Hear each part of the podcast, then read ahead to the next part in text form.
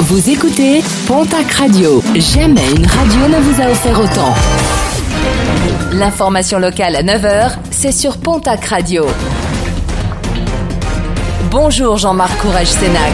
Bonjour à toutes et à tous. Direction la case prison pour un jeune d'Aqua alors qu'il était équipé d'un bracelet électronique. Ce dernier n'a pas hésité à braver la justice en enfreignant l'une des règles posées pour son contrôle judiciaire. Un rappeur pas très discret et très vite repéré après avoir tourné un clip avec son bracelet électronique dans une vidéo tournée au Pays Basque. Son sursis a finalement été révoqué. Il dort désormais en cellule. Un appel à témoins lancé à Pau après un accident survenu euh, jeudi dernier devant le magasin Auchan.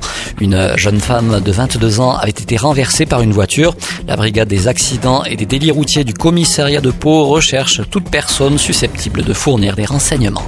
Grosse frayeur pour un chauffeur de camion hier à Payol. Un poids lourd qui préparait une opération de chargement au niveau de la carrière s'est soudainement renversé sur la chaussée. Fort heureusement, il n'y a pas eu de blessés. Un camion grue a été appelé en renfort afin de procéder au relevage du camion couché sur la voie. Des salariés très patients, ceux d'Altifort, à Tarbes, alors que le repreneur potentiel était attendu hier. Ce dernier ne s'est finalement pas déplacé car convoqué au même moment du côté de la direction générale des armées. Sa venue a finalement été reportée au 19 novembre prochain.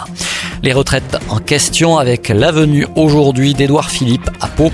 Comme annoncé en début de semaine, le Premier ministre participera à la consultation publique sur les retraites en compagnie de Jean-Paul Delevoye, au commissaire à la réforme des retraites. Une consultation qui se tient du côté du parc des expositions de la ville. Et puis de nouvelles images de l'ours Sorita, des images inédites captées en septembre dernier en plein cœur du parc national des Pyrénées. Sorita a aussi été aperçu dimanche dernier dans le secteur du pic d'Arnousset sur la commune d'Urdos. Par ailleurs, selon le Fonds international éco-pastoral, Sorita se serait accouplé avec trois mâles différents cette année.